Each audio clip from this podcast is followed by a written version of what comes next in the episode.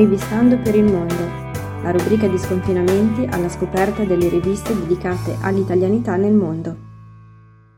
Ben ritrovati, ben ritrovati a questo nuovo appuntamento con Rivistando per il mondo. Oggi siamo a Londra, in Inghilterra, e abbiamo con noi Filippo Baglini. Ciao Filippo. Ciao a tutti, buongiorno, grazie Philip di questo è... collegamento. Filip è il direttore della rivista digitale L'Italo Europeo.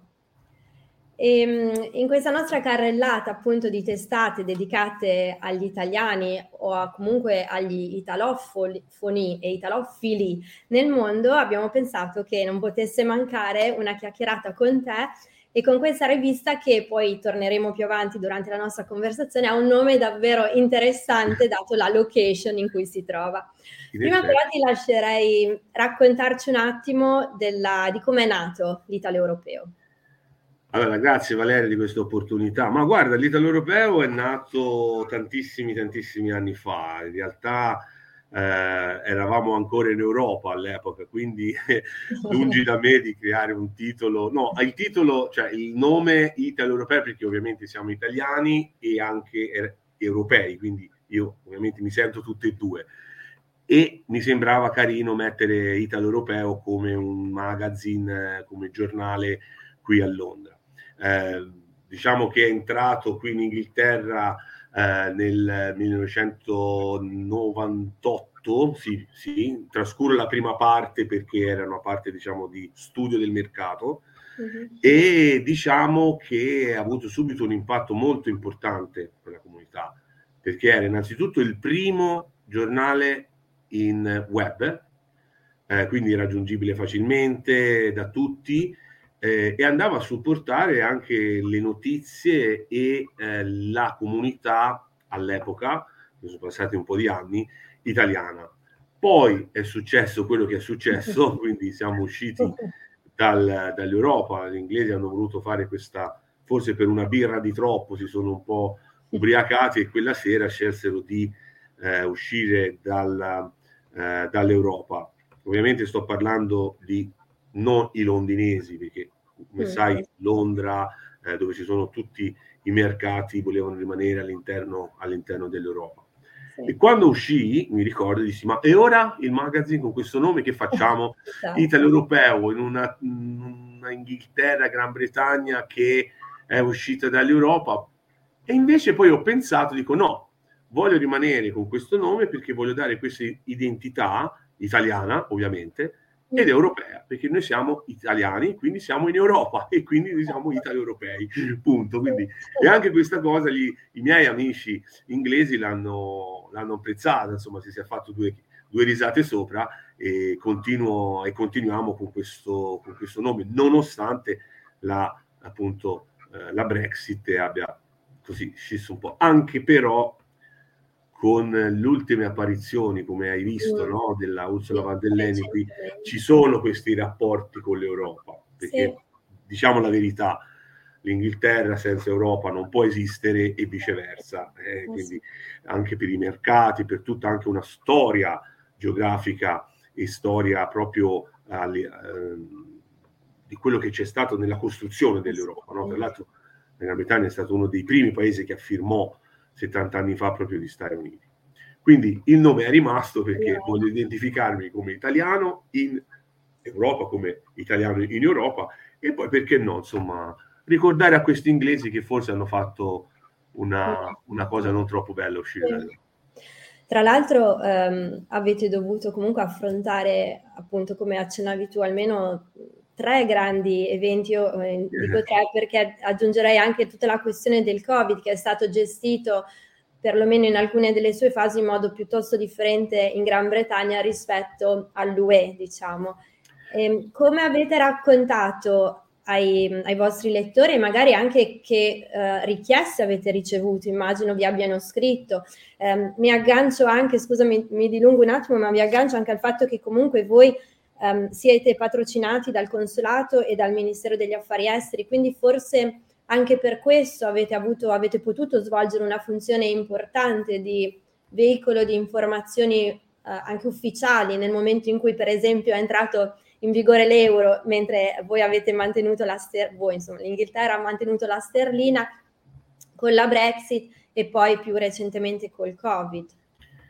Ma guarda, hai toccato un punto molto importante. Il, ehm, il giornale nella fase del Covid è, è, stato un punto veramente importante perché arrivavano in redazione mail di genitori che avevano i figli qui in uh, mm. UK e anche, come detto, è sottolineato bene te, cioè anche la gestione del Covid, come era stata gestita non so se ti ricordi quelle prime parole di Boris Johnson che hanno veramente fatto tremare tutti, ovviamente una, una scivolata eh, ovviamente sia politica che umana, no?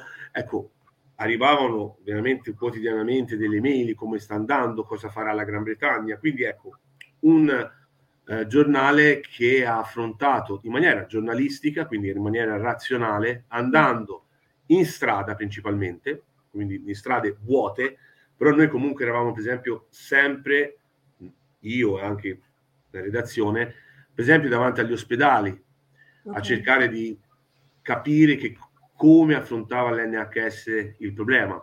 E nessuno, almeno il, il primo mese, i primi due mesi, era capace veramente di capire qui in Gran Bretagna eh, mm. come gestire quel problema.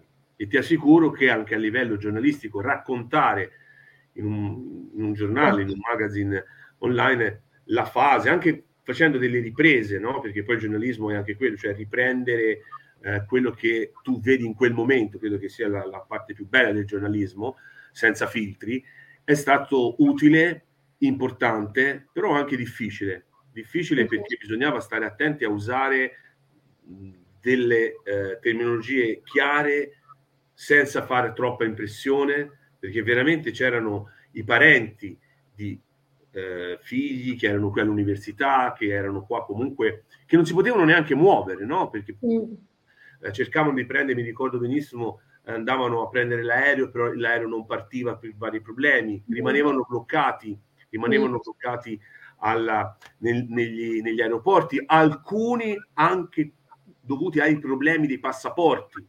Quindi qui si ricollega il discorso della Brexit. Quindi sì. piena confusione e credo che, come tutti i, chi fa questo nostro mestiere, eh, doveva far chiarezza mm. in, in, un momento molto difficile, molto complicato, quindi sciogliere un po' questi nodi e non è stato facile, però è stato dal, dal punto di vista giornalistico molto istruttivo. Io penso non ci sia altra università o scuola che sì. eh, quella proprio reale come abbiamo vissuto. Dall'altro lato è stato un punto veramente importante il magazine perché ehm, venivano, cioè, le persone lo leggevano, eh, ci commentavano e sì. insomma ci so, eh, eh, c'è stata una fase in cui ci si, so, ci si aiutava a vicenda perché anche le persone capivano quanto è, per noi era difficile raccontare anche in situazioni gravose. Noi come tanti altri eh, giornali, magazine inglesi con i quali io mi ricordo mattine intere con i nostri colleghi inglesi del Sun, del Guardian, eh, fuori dal appunto eh, chi dal Parlamento per sapere di più, chi da, mh, davanti a un ospedale, perché ti ricordo questa aneddoto, non mi voglio dilungare molto, però fu molto importante per esempio raccontare la storia di tre ragazzi italiani che erano stati ricoverati in ospedale e uno di questi con febbre molto alta è stato liquidato proprio, manda- rimandato a casa dicendo no guarda prendi il paracetamol perché andava di moda, quella, sempre davano il paracetamol come eh, pillola magica e è solamente febbre, è solamente febbre. Ecco, dopo qualche giorno questo italiano è morto. Okay. Ecco, avendo seguito tutta questa fase, tutta questa casa, poi raccontarla, ti assicuro che è stato veramente, veramente importante. E anzi, io spero che non si ripeta mai più una cosa del genere. Certo. Quindi sicuramente l'Italo europeo ha, ha, e sta svolgendo anche un ruolo per creare comunità tra gli italiani che sappiamo certo. sono in parte a Londra, però ricordo anche accennando un po' alla diatriba nord e sud che gli italiani in realtà ci sono tante piccole comunità e gruppi di italiani sparsi un po' tutti per il Regno Unito e quindi Um, Ma guarda, c'è la comunità, siamo circa 335.000 oh. italiani a Londra Sì. E poi c'è Manchester, Liverpool, Edimburgo, esatto. Glasgow, ci sono tutte queste comunità che ovviamente eh, attingevano dal, dal nostro magazine, perché sai, quando c'è una comunità italiana, noi italiani ovunque siamo nel mondo cerchiamo sempre di trovare altri italiani e quindi quando c'è una voce che parla italiano, un magazine che è scritto italiano, è chiaro che si legge magari anche la, la BBC, si va mm, a leggere il Guardian, però magari ecco, siamo più portati a leggere testi in italiano ed è questo il nostro compito di scrivere eh, bene, di cercare di informare la, la comunità. Ed è quello che hai detto te giustamente, il nostro eh, giornale, un giornale che ha sempre fatto parte della comunità italiana, cercando di raccontare da quel, quel locale italiano che apre fino appunto agli eventi che mm. eh, ci sono nella comunità italiana. Purtroppo eh, a volte è, è, dovuto raccontare anche questo, il Covid, e quindi tutta la parte della pandemia. Ma ripeto, fortunatamente eh, racconteremo anche la, l'incoronazione di Re Carlo, abbiamo raccontato tantissime altre belle, belle mm. cose, come la vittoria dell'Italia agli europei. Ecco.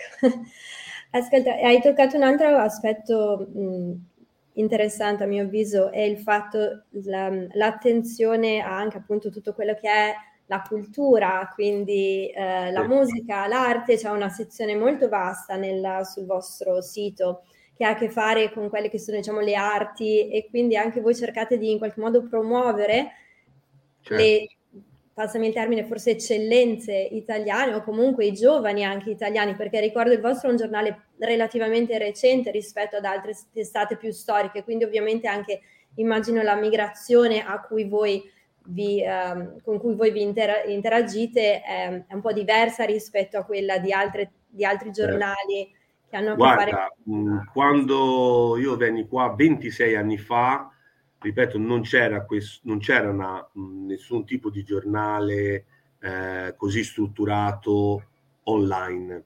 C'erano mm. presenti alcuni giornali cartacei storici importantissimi che hanno aperto un po' la strada dell'immigrazione giornalistica. Quello che noi abbiamo fatto, quello che io ho fatto e noi poi come redazione abbiamo fatto, è quello di rinnovare un po' e inquadrare poi, come hai detto te, i giovani. Mm. Ci sono stati degli anni, ricordo tra il 2014 e il 2015, si parlava di quasi 3.500 giovani che venivano al mese a Londra per studiare, per cambiare vita, per scrivere un altro capitolo della loro, della loro storia in un altro paese.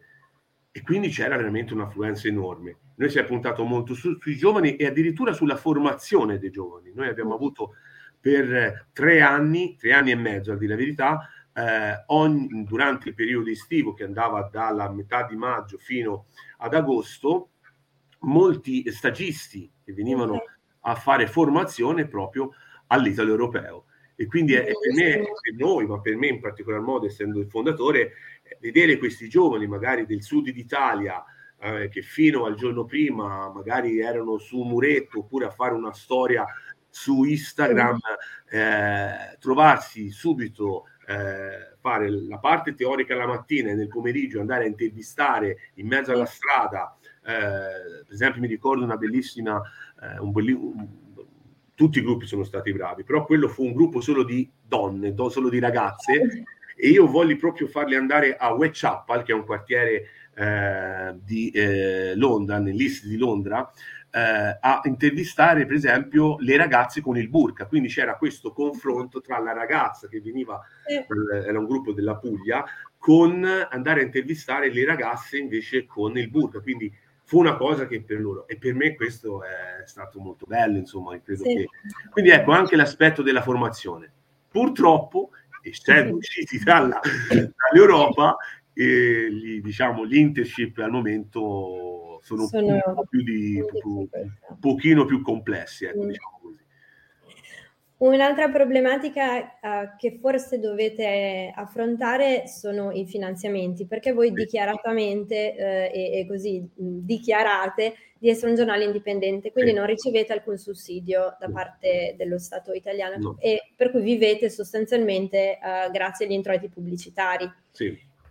che come sappiamo quello della pubblicità è un mercato eh, sempre più difficile, competitivo. Come state affrontando questa, questa sfida e che momento state vivendo? Insomma? Allora, guarda, all'inizio è stato molto difficile perché ovviamente, eh, come hai detto te, io ho voluto dare proprio una linea di giornale indipendente affinché veramente il giornalismo poteva essere libero eh, sotto ogni forma. Quindi noi abbiamo parlato di politica di destra e di sinistra durante le elezioni europee, le elezioni politiche, abbiamo parlato di qualsiasi cosa a 360 gradi senza che nessuno ci imponesse qualcosa, ma proprio fare il giornalismo puro. Questo era una cosa che ci tenevo molto. Dall'altro lato è stato difficile ovviamente poi trovare i fondi per mantenere tutta la struttura. Eh, ho iniziato dalla pancia, diciamo, del cuore delle persone, no? Della, mm-hmm. proprio andando in strada, andando nei vari ristoranti, dic- dicendo proprio guarda, c'è un nuovo magazine, c'è un nuovo giornale in lingua italiana per gli italiani e per la comunità italiana, se vuoi dare, puoi dare un contributo e, no, e da lì poi piano piano, piano piano, il passaparola, certo. che secondo me ancora rimane il social network migliore, secondo me, sono un po' vecchio, quindi vado più queste cose, e poi ovviamente i social network eh, ci hanno aiutato a spingere il magazine anche nella direzione del, della pubblicità, poi abbiamo incontrato ovviamente anche dei sostenitori come sponsor, abbiamo mm. ovviamente eh, incontrato delle agenzie pubblicitarie che hanno aiutato e stanno aiutando ancora il supporto del, del magazine, ri, eh, riscontrando appunto l'utilità territoriale certo. Eh, nella, nella, comunità, nella comunità italiana. Sì.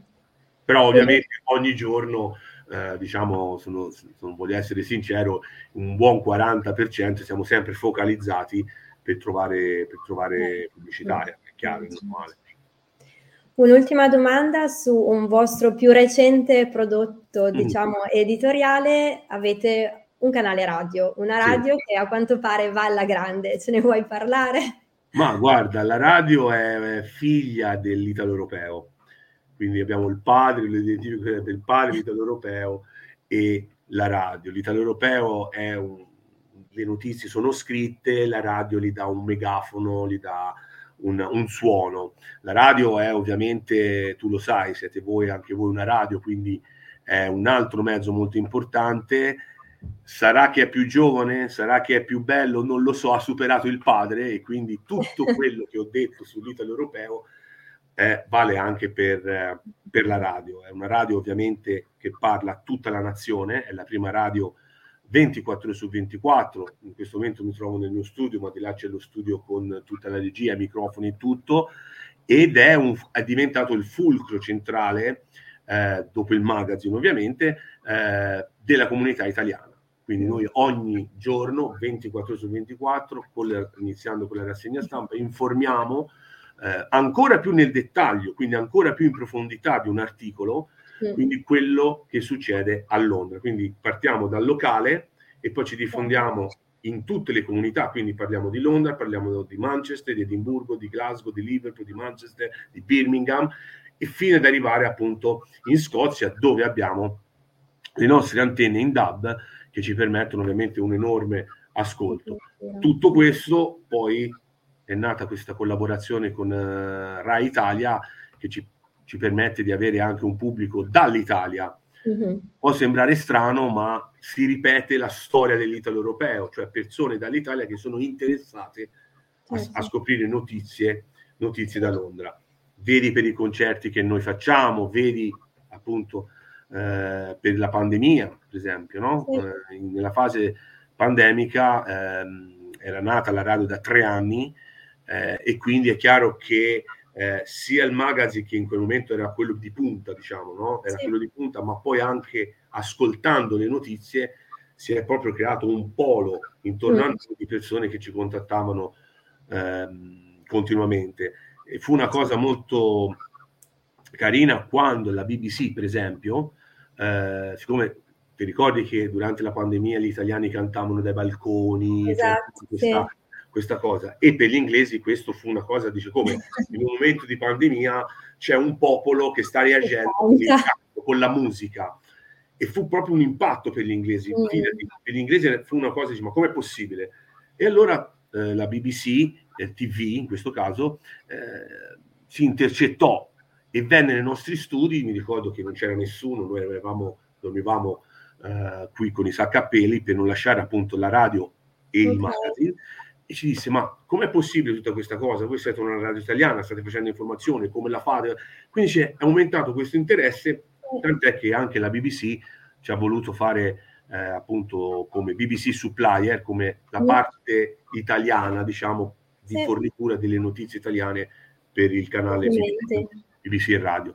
Quindi capisci che eh, si è ampliato un po' ecco, il, da quell'idea di dire vado fondo l'Italo europeo e poi è nata appunto anche questa figlia sì. che non è altro che un megafono, sì. una voce alle notizie scritte. Sostanza. Poi sicuramente la radio ha la potenza di entrare direttamente, più direttamente sì. nel cuore del, dell'ascoltatore, no? Quindi anche la voce... questo claim poi... radiofonico London One Radio, la vostra amica radio, no? È un'amica che ti accompagna eh, quotidianamente e devo dire che come è giusto che sia, no? In, come un, una bambina che cresce eh, ci sta assorbendo molto, certo. ma va certo. bene, siamo molto, molto felici, ma non lasciamo ovviamente la struttura delle news scritte perché mm-hmm.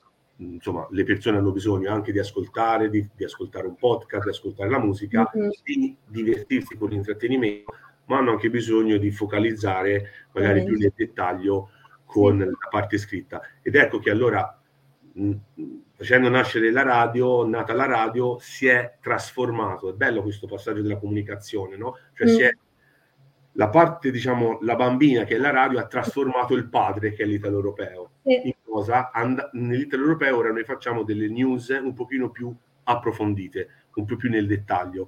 Quindi diciamo la notizia in radio, ok, poi, poi la andiamo nel giornale. Mm e, ve- vediamo che questo al momento funziona. Al momento funziona. Okay. Bene Filippo, io so che devi anche quindi adesso tornare da padre e figlia, per cui ti, ti, lascio, ti, ti, lascio, andare e ti ringrazio molto per... Ma sono io che ringrazio voi di questa opportunità che mi, che mi hai dato di un po' di parlare della nostra realtà e complimenti anche a voi naturalmente. Grazie, grazie mille. Ciao, buona Ciao. giornata.